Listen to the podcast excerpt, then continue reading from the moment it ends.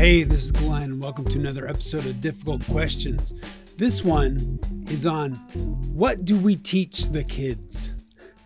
This is on the back of the big row about critical race theory in the schools and gender studies and boys versus girls and teaching sexuality.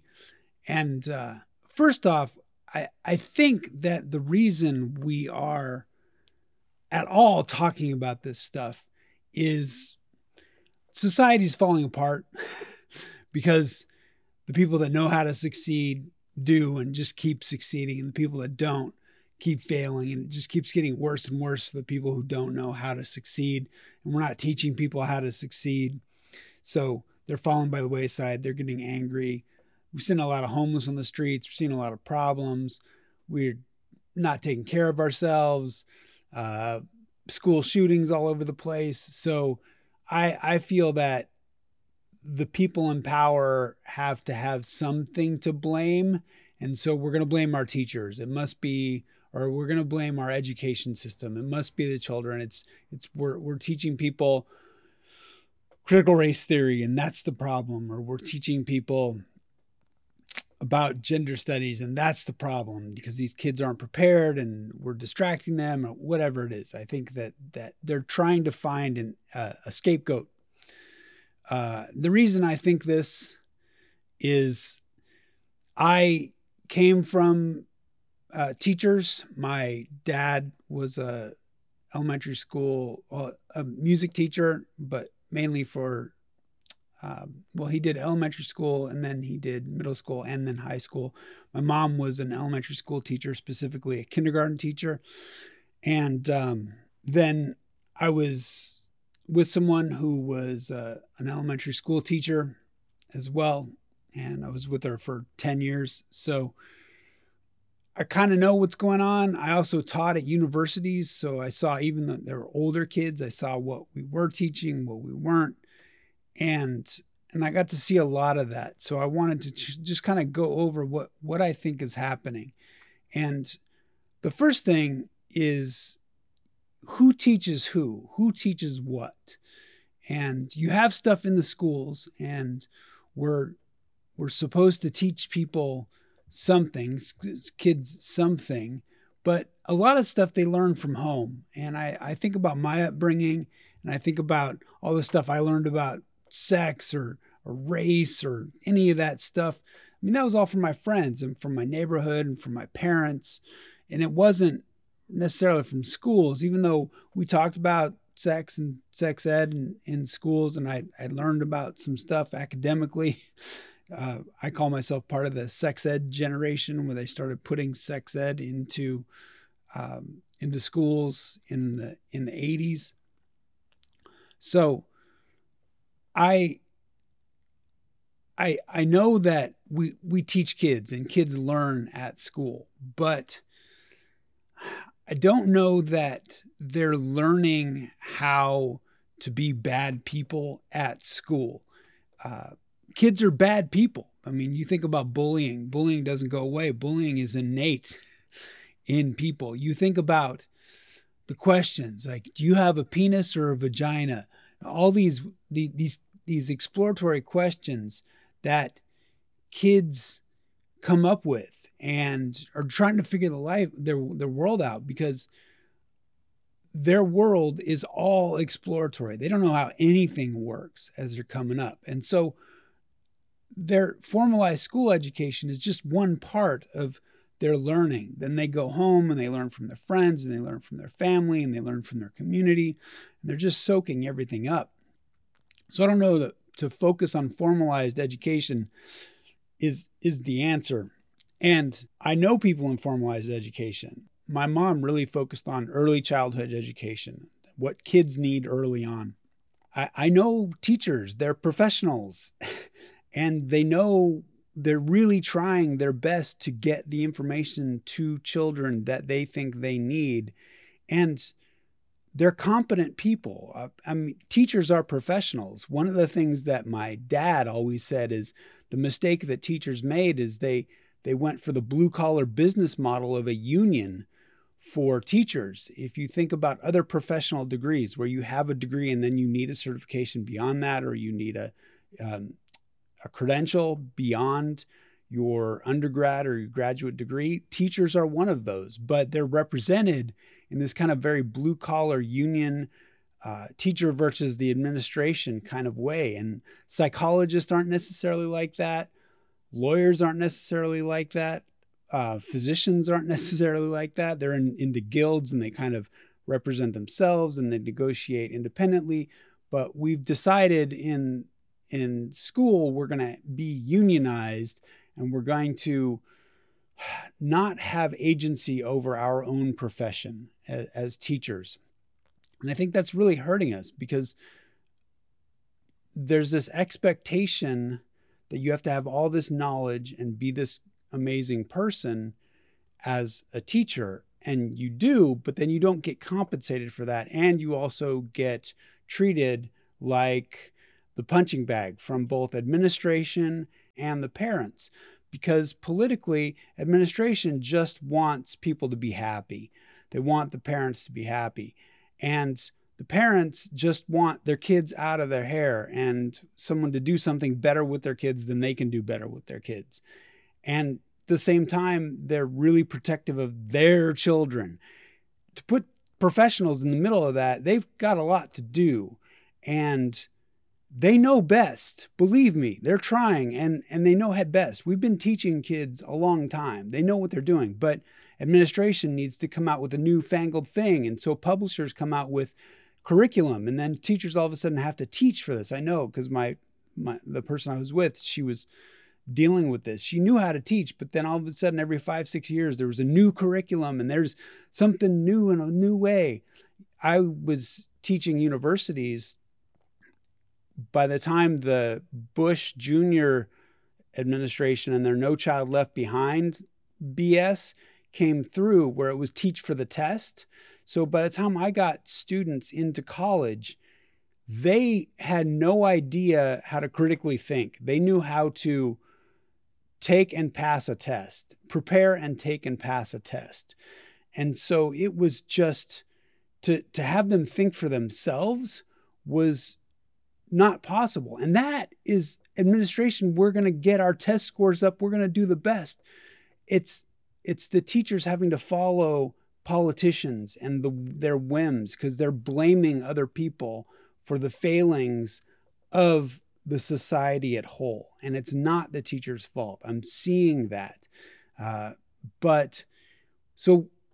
if it's not the teacher's fault, and I'm telling you that, you can believe me or you can not believe me. Well, what do we teach our children in schools? Do we teach them to be socialized? Do we teach them about gender studies, or do we teach them critical race theory? People don't like it, and I was trying to research what critical race theory was and what people perceive it as. And it's an acknowledgement that our ancestors were jerks, that black people have not had a good time in this nation. And despite what policies we put in place socially, they still don't have a good time. And other minorities don't have a good time. And other minorities of gender don't have a good time, because we are jerks. Historically, we segregate people. If you're not in the in crowd, if you're not a normal person, then we don't like you, and we relegate you to the corners of society, and we make sure that you don't succeed because you make us feel uncomfortable. And that's a criticism, critical race theory. And no one wants their children taught criticisms, because no parent wants their child to learn that their ancestors were not nice people. We have this idea of country pride, right? We're going to stand and we're going to say the Pledge of Allegiance to this country that we were born into. We're going to be thankful for the country that we have. Why? Why? Well, it's part of this indoctrination. And kids, they need excitement, but they also need to feel safe and secure. So I think part of this indoctrination, this country indoctrination, this standardization is to make kids know what they're going to get into and follow that. You know what you're going to get in education when you go to school. And in that way, in some way, that makes kids feel secure, safe and secure, because you start messing with them. Again, I work a lot with homeless issues. And if you start not being stable with a child, they get a lot of other sociological problems. So we're pushing for stability, but at the same time, what stability? Do we want to raise an Aryan race a la World War II Germany? But do we want to use that identity of a strong nation? I mean, at some point, it makes you confident, but then it also makes you a bully. So are we teaching that? And we do indoctrinate. I was listening to a podcast, and they were saying that the reason we started physical education was because we needed better military trainees. We needed better people to join the military, more fit people to join the military. Again, the military has a function. We don't have a national draft. We don't have social service that you have to join, mandatory social service. So we've always stepped back and said, well, we don't mandate military, but we do mandate military. And in regards to bringing poverty up, one of the people in the military said, if you bring poverty up, you take away incentive to join the military, because one of the things that the military has is it can offer poor people in messed up situations stability. It can offer them a way out. And I've met people that have joined the military to get out of their crappy situation. So even though we don't mandate that you join the military, we keep our society living on the edge and keep them ignorant and keep them where a portion is unable to sustain themselves in order to incentivize them to join the military. So what are we teaching?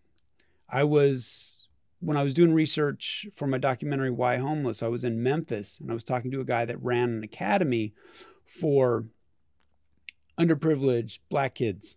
And he said, the problem was, I wish I could just take them away and never give them back to their parents, because I can teach them how to be successful, but then they go home and all of that is unlearned. He said he was teaching them about investing and he was teaching them about health insurance. And one of the kids raised their hand and he said, why you want me to live like a white person? So that's not formal education that's teaching him that white people live this way and Black people live this way and poor people live this way and rich people live this way. It's society. It's our expectations. It's everything rolled into one. The one thing that I'm trying to do education-wise is give entrepreneurial skills to students, because what I found is people were telling me that education was the golden ticket to success. Well, what that turned into is people selling me education that I could not and did not know how to utilize in order to be successful outside of formal education. So it was a trap. People were selling me a degree, which was a trap. And I'm trying to stop the trap from happening, which the people that are setting the trap, that are making money off that trap, they don't like that. At the same time, people want to hear that their society, their government is there to protect them. So they don't want to hear that message either. So it's easy to blame the teachers. You don't want to blame your family. You don't want to blame yourself. You don't want to blame the people in power. You don't want to take matters into your own hands and fix your community. You want to point fingers at teachers, at education. Education is the problem. Education is the problem for everything. I think that's what's going on. What do you think? What do we teach our children? What is wrong with teaching our children about our ancestors not being nice people and people still getting the shaft in this society? What is wrong with teaching people about different genders? And how do we teach gender and the differences in people? Do we need to worry about that? Is society going to take care of that no matter what we teach in schools? I'd like to hear your thoughts. Thanks.